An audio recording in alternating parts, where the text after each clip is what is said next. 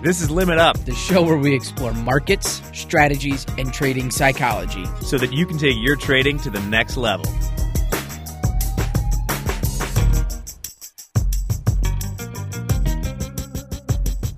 Hello, everybody out there, and welcome to the Limit Up podcast presented by Topstep Trader.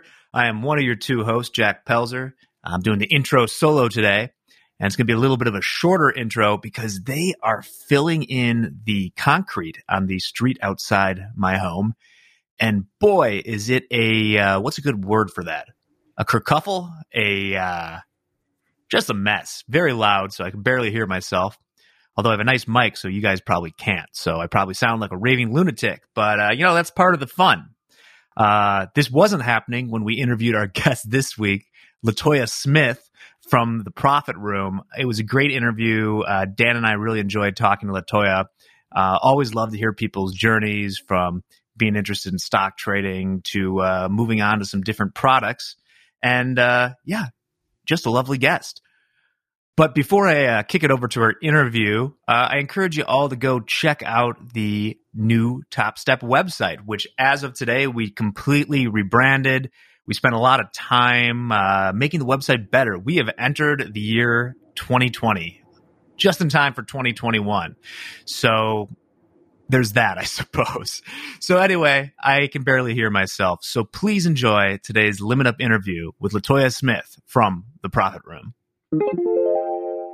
All right. Well, hello everyone. Uh, today we got a great interview. We are joined by the co-founder of the Profit Room, Latoya Smith. Latoya, how you doing today?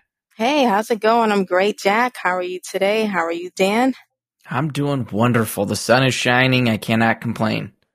Yeah, it's kind of a uh, juxtapose against all the stuff that's happening otherwise, but it is a nice day in the Midwest where we are. Uh, are you uh, headquartered over in Boston? Yeah, I'm located in Boston, Mass. It's pretty cloudy over here, but not cold, so I cannot complain about that we flipped real quick. We were like mid 70s, uh, and then all of a sudden a storm came through, and now we're in the 30s. like mid Midwest winter is upon us. Yeah. Now I got to go out there and get. I still have my jack o' lanterns out, and I can see that the top of one of them already rotted through. So uh, that's going to be a mess. So that's what I have to look forward to, Latoya. I thought we were supposed to leave those out through Thanksgiving. Mine are still sitting out there. well, you have a yard. Uh, but uh, anyway, I'm super excited to talk today because um, we do a lot uh, at Topstep with the idea of you know mentorship and coaching, and that's kind of what the Profit Room is about. But because people might not know uh, who you are or some of your background, I was thinking we could start off by talking, Latoya, how you kind of got into uh, the finance trading sort of world.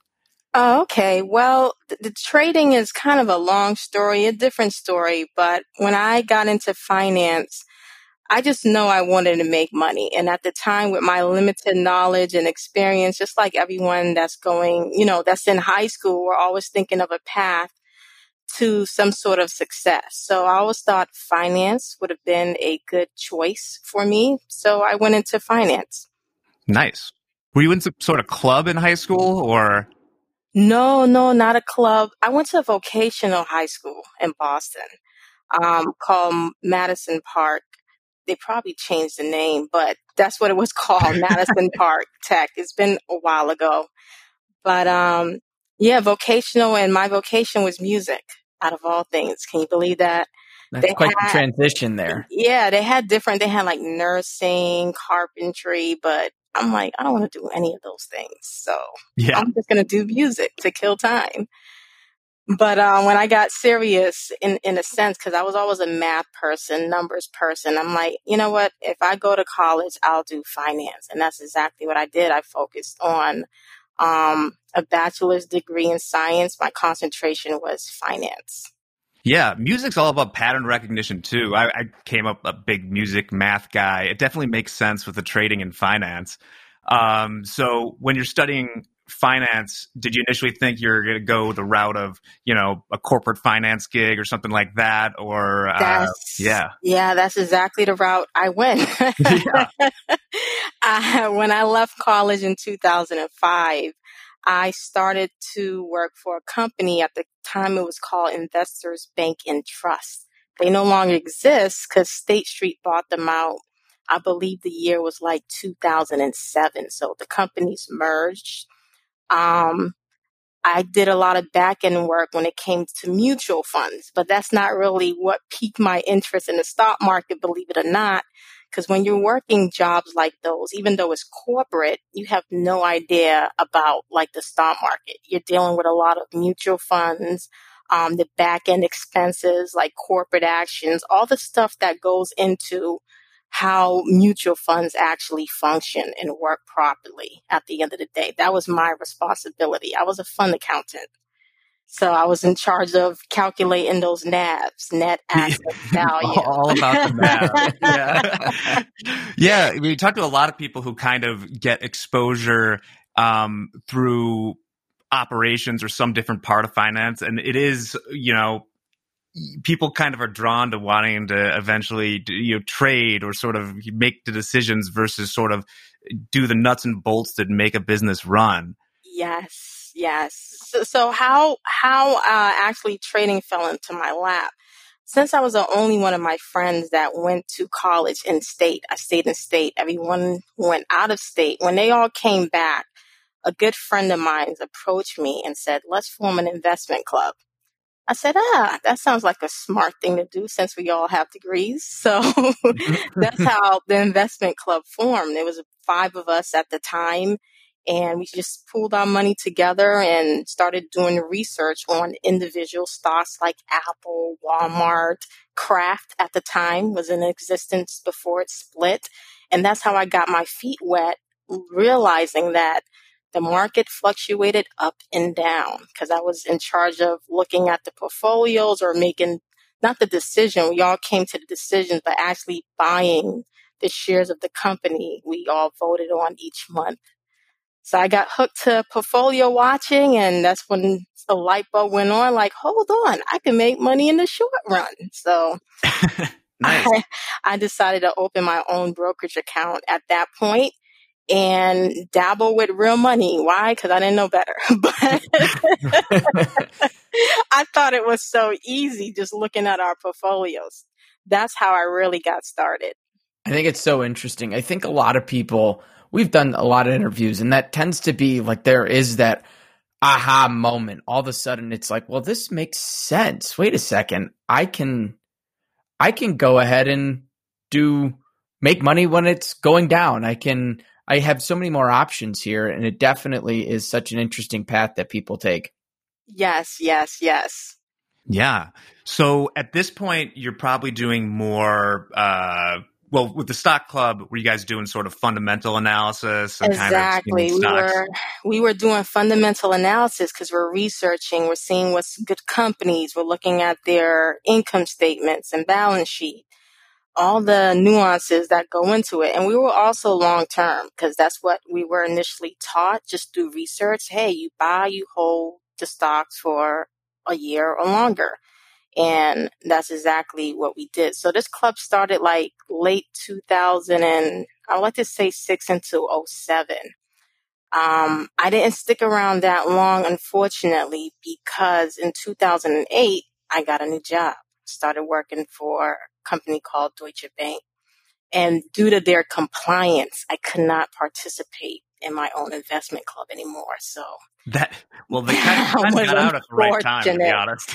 yeah, that was unfortunate. But even prior to getting a job at Deutsche, like with State Street, we didn't have that type of compliance because of the department I was working for. So I could have had my own account and I didn't have to worry about anything. So during the State Street path, um, Google is amazing, I must say. I ran into a group of traders and I started trading with them on, it was at the time it's called like the green screen. Every day I will log on and that's how I even got more involved with short term trading, just seeing how the stocks move and interaction with actual traders. That, that was extremely fun. Very cool. For clarity's sake, when you talk about short term trading, what are you considering short term? Buying and selling within the same day. Okay. We're, we're in and out that that very day. Definitely That's, day trading. Yeah, it's definitely a lot of people. There's so many different opinions on what short term is you know, some people say, "Oh, if I'm in a p- position for a month, I'm pretty short term there," and then others are like, "Oh no, short term for me is a couple minutes." So it definitely helps getting a little clarity. Well, Latoya brought something up there that I think bears repeating because I don't think we've mentioned it on the show before. But uh, she mentioned the compliance when she worked for Deutsche Bank, which uh, I have a long story about this with a company I worked for that we won't go into here. But uh, just for all the traders out there, you do have to be careful about what companies you work for and be aware of the compliance with uh, there's regulations around those things. So always keep that in the back of your mind. That's just a little uh, public service announcement. Very very true. I, w- I went into that not knowing. I had no idea. You know you, you're thinking you're transitioning jobs you're just getting get paid more. Instead of me being on the opposite side of things now it was actually i wasn't the client side no more. That's what state street is considered the client side I was actually the one making the decisions now, providing work to State Street. Like, if you understand that concept. So I didn't realize like there was going to be a whole new rules and regulations or compliance that I had to follow. It's funny you bring that up because I almost took a job before I, uh, when I left the prop firm to go to be a market analyst for a, a company. And there were the compliance rules that I could not because they were such a big firm of analysts that you could not actually um, have your own accounts. And I was like, well, that's not happening. I've had this account since I was 17. I'm not giving this thing up. Dan, we'll go into this story next week when you interview me, but just a little teaser. My mom lost her gig, a work gig, when uh, the trading company I work at got acquired by a bigger trader company because she was a uh, FINRA arbor- arbitrator, a lawyer. Ah. And I had been a trader for five years, and all of a sudden she just got something that said you can't do this anymore. That's crazy, crazy, yeah, but crazy. Uh, beware, you know, pay attention to the compliance rules. So sorry for that sidetrack there, Latoya. So you're yeah. at Deutsche yeah, Bank, yeah. you're so at, day trading. At, at so I'm going to go into this one quick story. So the guys that I was trading with in that green room, the one of the founders, unfortunately, he passed. Um, but this one particular guy reached out to me and was basically um, was like, "Hey, I'm about to to start a platform. You want to come and join?"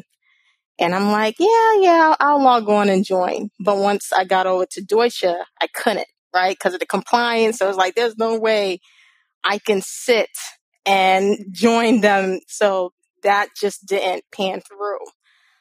So while at Deutsche, um, it's it's so funny. So once I understood the compliance, probably about two to three months in, I didn't do any trading because I had to get acclimated acclimated to the new job, and I'm there for let's say like a year, and I got an email out of the blue from New York, and I'm like, what's somebody from New York emailing me? Why are they emailing me for? So before I go into that, I just want to give you a gist of the compliance. You cannot basically day trade, number one. If you buy a stock, you have to hold it for 30 days. There's no short, you can't short sell, which is interesting because you can always buy inverse ETFs. So I can never understood why you can't short sell, right? There's, if there's a will, there's a way. Yeah. then then they also had blackout periods, and more importantly, you couldn't have your own brokerage account. You had to go with one of their recommended and you had to pass these tiers, meaning if you're going to buy something, you had to get approval. Although it was fast, you still had to do tier one, tier two, final approval before you can buy it. And I'm like, this is crazy. They don't want to make, you know, they don't want you to make money. That's all I thought. They was trying to prevent their employees from actually making money in the stock market. Um, so yeah, that call from New York, basically after year end, I had a phone call with one of the VPs. Basically, hey, are you Latoya Smith? Yes. Do you have an account with XYZ? Yes. Okay. Do you know our compliance rules? Yes. And I was like, I haven't traded in that account since I took the job. So I had to provide statements and proof.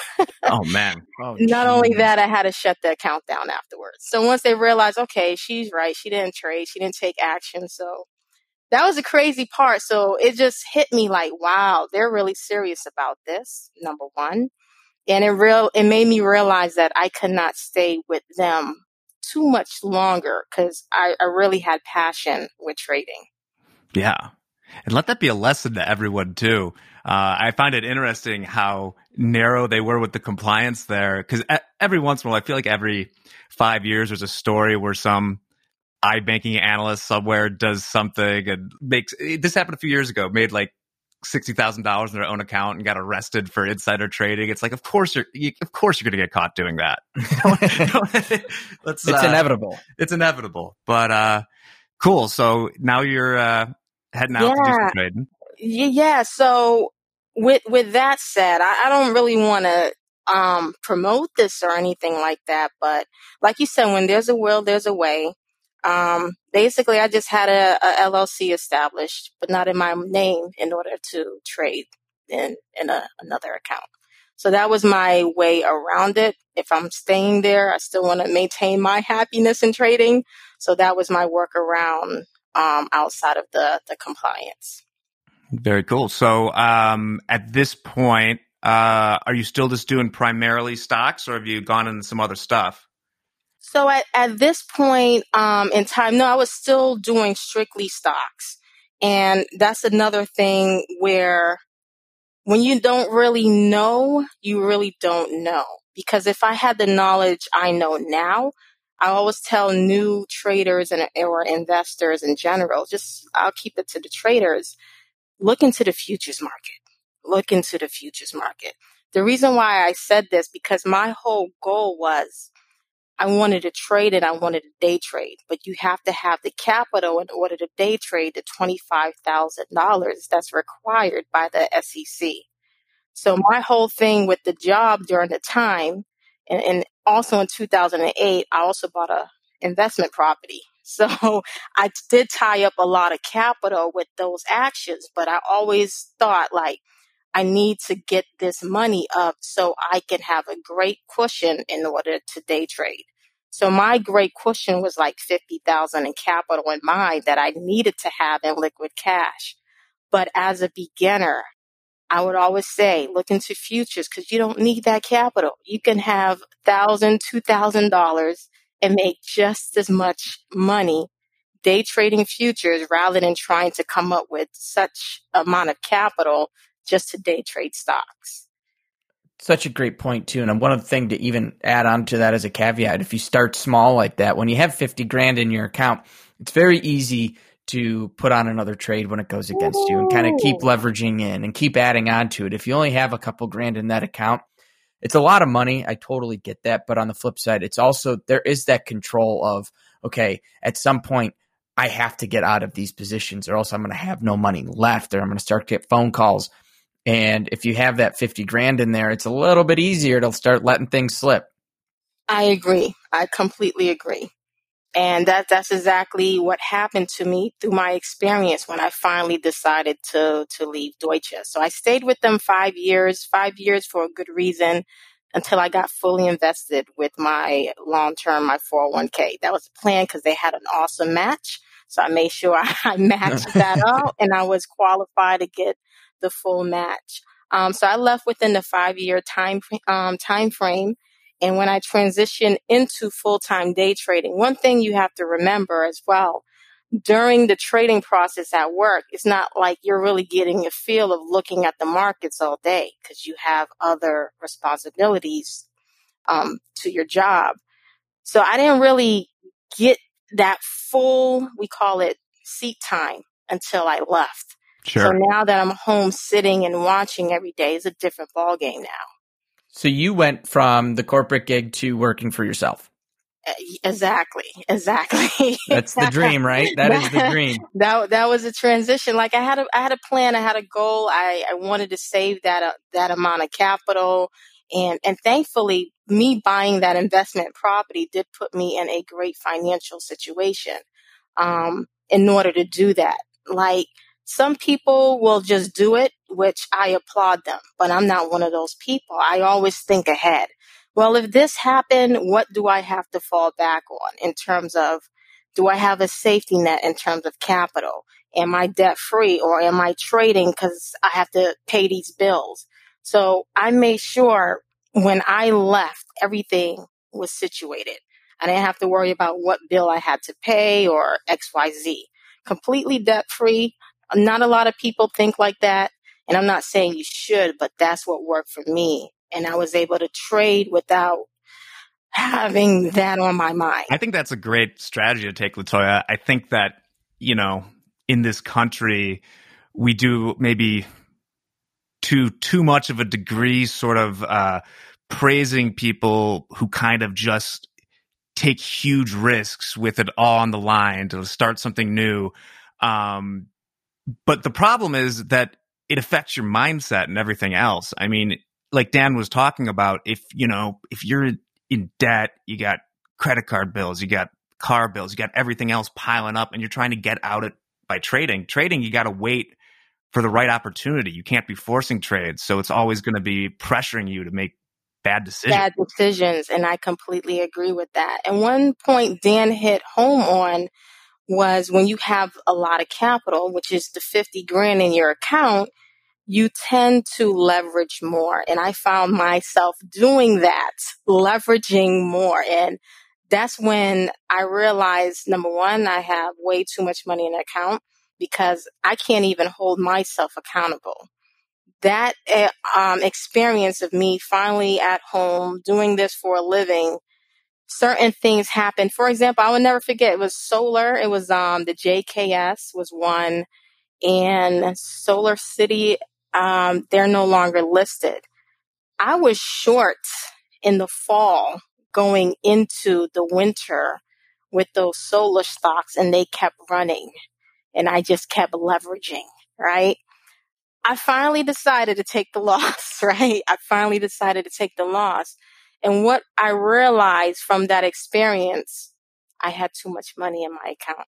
Because if it was otherwise, I would have never been in that situation where I'm just adding, you know? So that helped me to definitely transition into a smaller account during that time. And then also helped me to manage risk much, much, much better than prior.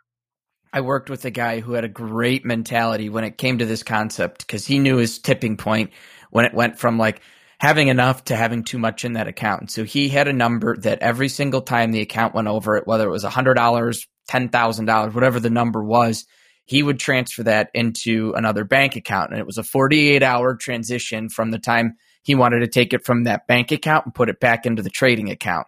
So he had 48 hours to sit on this decision and it forced him every time to go, What am I doing? Stop, forget about this.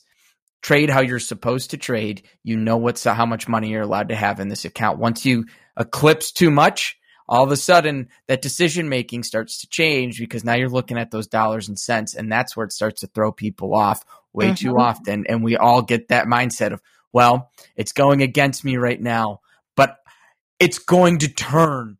It's going, you know, you know, you hear it all the time with people that were trading natural gas. Okay, we're trading, you know, winter months. Natural gas should go higher. Like this concept, but hey, that's not how it's going to work. You got to trade for today so you can take advantage of it a couple months down the road.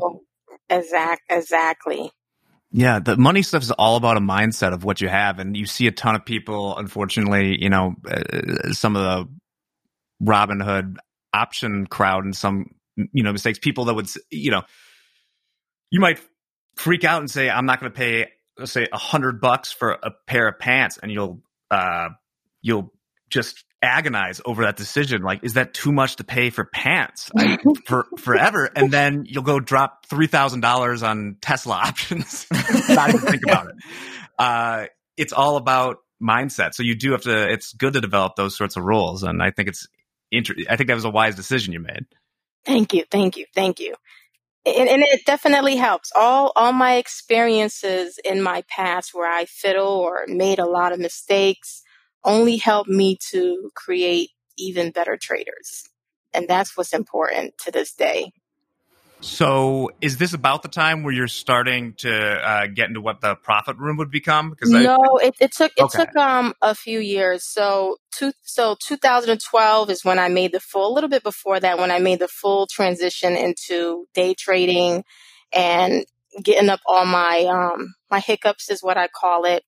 And then there was a point in time where I, I, met this great trader, awesome trader. This trader was trading the futures market whereas I was still trading just the stock market, trying to really solidify my my strategy.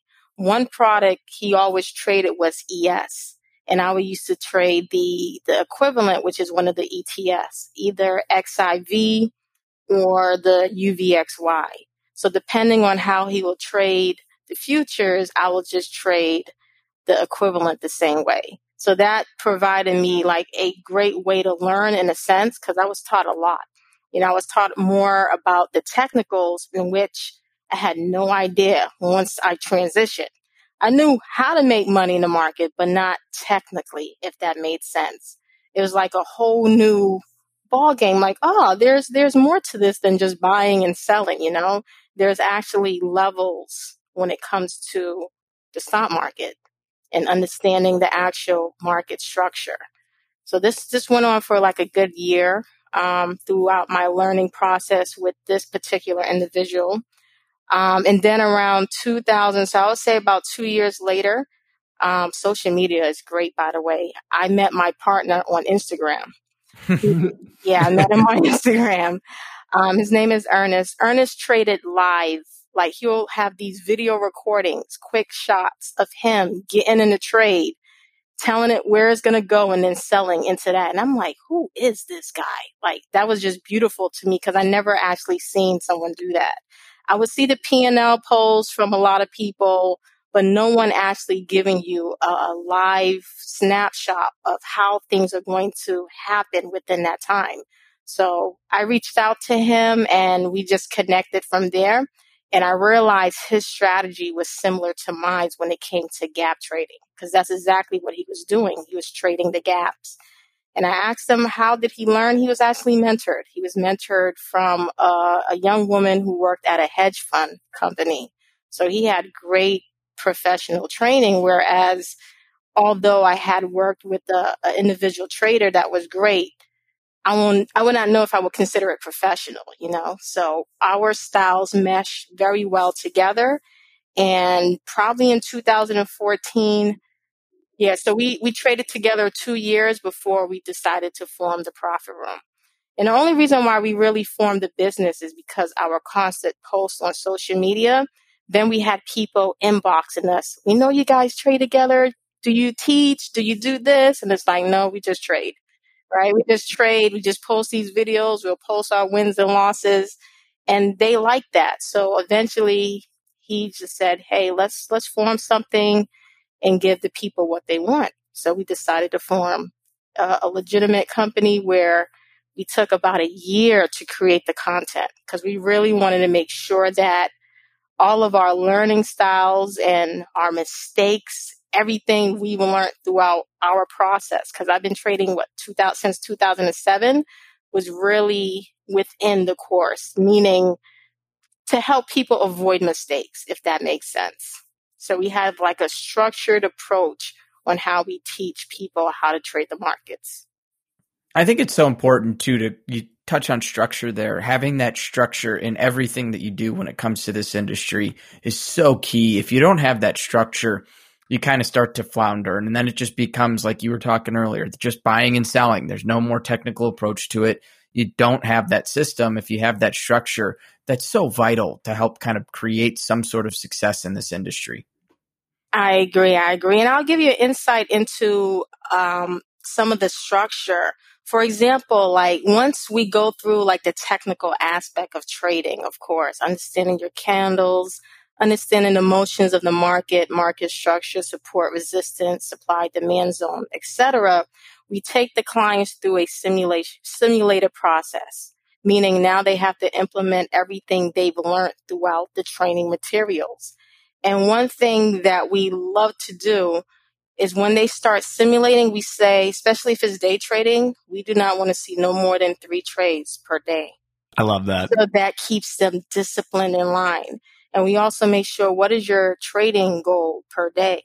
If you hit it in one trade, you shouldn't be taking another trade. Forget the three trades. You made your goal in one day, walk away and prepare for tomorrow. So all these concepts and the things that we train people or have them um, think in advance is we're grooming them for success immediately rather than the mistakes I've made in the past. Cause all these are based on what went wrong for me.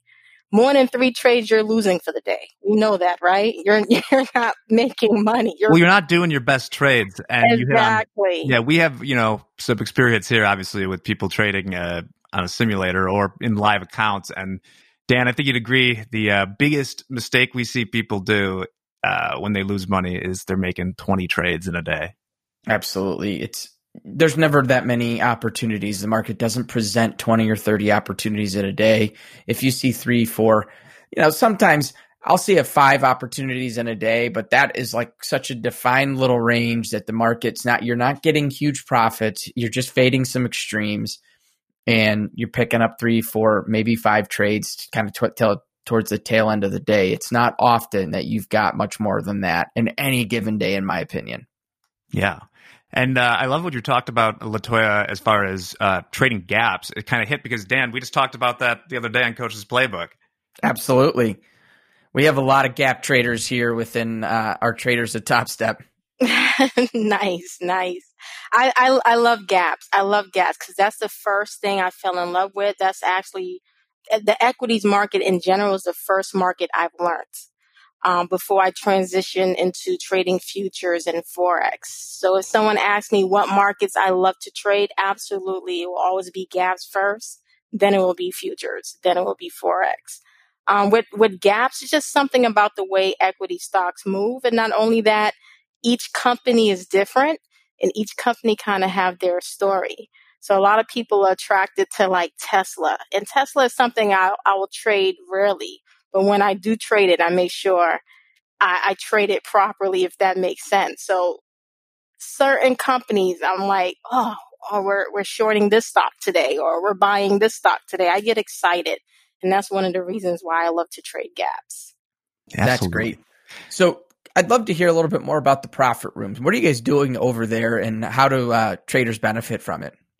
The most beneficial aspect about the profit room is that we offer courses with mentorship. What I mean by that is you're not going to get just access to videos where we find that a lot of programs are centered around and just providing video content and really no interaction with the instructor. Um, so we have the mentorship aspect as in we'll get on a Zoom webinar and we'll go through the markets. We'll teach more of the lessons that you learned in video and being able to answer your questions right then and there so you can um, understand it better. Because we find that everyone has a different level of understanding. What I may say here, someone might interpret it completely differently versus someone else. So the mentorship part provides a a level of interaction where it's hands-on catered to you the individual and their specific needs. Someone might be great at technicals, but horrible at, let's say, risk management. I can now focus more on the risk management aspect with you versus somebody else that may need help with technicals. And that's what we're known for when it comes to our uh, mentorship programs. I love the personalization. I think mentorship is so key in this industry. If you don't have that mentor, you're going to spend so much time kind of getting lost. Um, there's so many things can happen. You can go into YouTube and spend days upon days upon weeks and months and years trying to watch all sorts of content and trying to compile it together. And if you don't have that mentor, it's going to be really difficult to navigate those mucky waters there. And so having that someone there to guide you, point you in the direction, kind of clarify things, even just hold that accountability at the end of the day um, it's so key. I love hearing that that's what you guys focus on.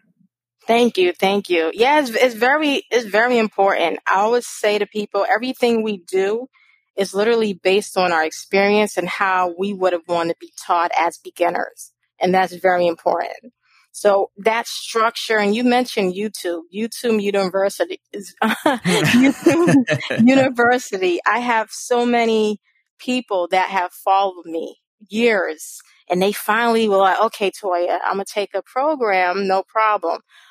But it's like, why did you wait all those years? Oh, well, you know, I figured I'll learn this on YouTube and that. But what I find with YouTube, there's so much content. How do you pin it together in your mind if you're completely a beginner? you don't really like, there's no structure. There's no structure to it. And that's what mentorship in itself provides. It provides you structure and to formulate your thought process so you can have all the right steps in order to arrive at a successful trade with the proper risk. YouTube doesn't provide that. Absolutely. Once you have that mentor, you can then bounce these ideas off, get confirmation of what is good, what is bad. Um, what I guess good and bad is probably not the right term, but what will be beneficial and what wouldn't be. And that's what that mentorship definitely is able to provide. Yeah. So with your uh, mentees going forward, uh, we're coming towards the end of 2020 right now, which has been, shall we say, a year. Uh, interesting year. yes. So, um, what, how, how are you uh, telling your mentees to sort of approach the end of the year? What are you looking for? Generally, as always, we always say read or not read, but trade what you see, not what you think. That's a very great way to dissect the market. We're reading candles. We're reading the emotions of the market. We spot a reversal. We're not going to think it's going to go up because of XYZ. If the reversal is showing us is going to go down, we're going to trade what we see. And as always, utilize your, your proper risk management. That's very important. Um, so that's, that's the advice we give to our clients, to everyone, or even those who are listening on this podcast in general. Trade what you see, not what you think. As traders, we must do that. Absolutely. It's all about being profitable. It's not about being right. You know, you got to make the money and trade what that market's telling you it's going to do, and not what you want it to do.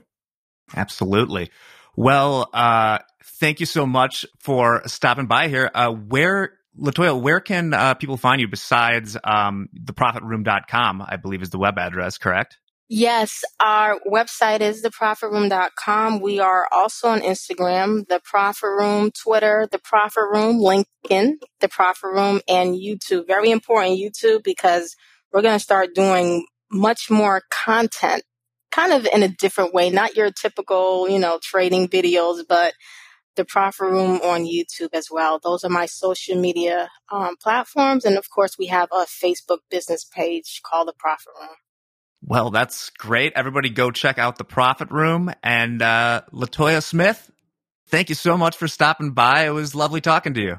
Yes, thank, thank you, you, Jack. Thank you, Dan. It was it was a pleasure. Great conversation. all right, and uh, we'll be back after that sound effect you guys all love. Thank you all for making it to the end of the Limit Up podcast presented by Topstep. I get to say that now. We are no longer Topstep Trader or Topstep FX. We are just Topstep. So uh, I'm going to have to get used to saying that. Uh, thanks again to Latoya for joining us. Uh, it was just a pleasure talking to her. I know it was a few weeks back, but uh, still a great conversation. So hope all of you guys are uh, finishing the year strong. This is the time of year where some people are closing down their books, taking some time with the family, virtually, or hopefully not in person unless you've been with them for a while. Um, but hopefully this is all almost behind us and 2021 will be better. So in the meantime, as always, namaste and trade well. The Limit Up podcast is produced by Dante32.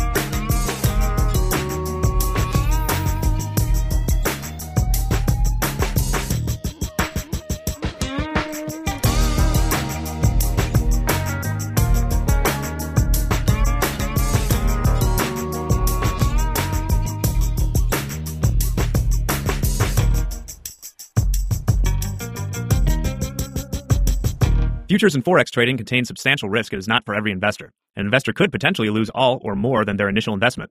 Risk capital is money that can be lost without jeopardizing one's financial security or lifestyle. Only risk capital should be used for trading, and only those with sufficient risk capital should consider trading. Past performance is not necessarily indicative of future results.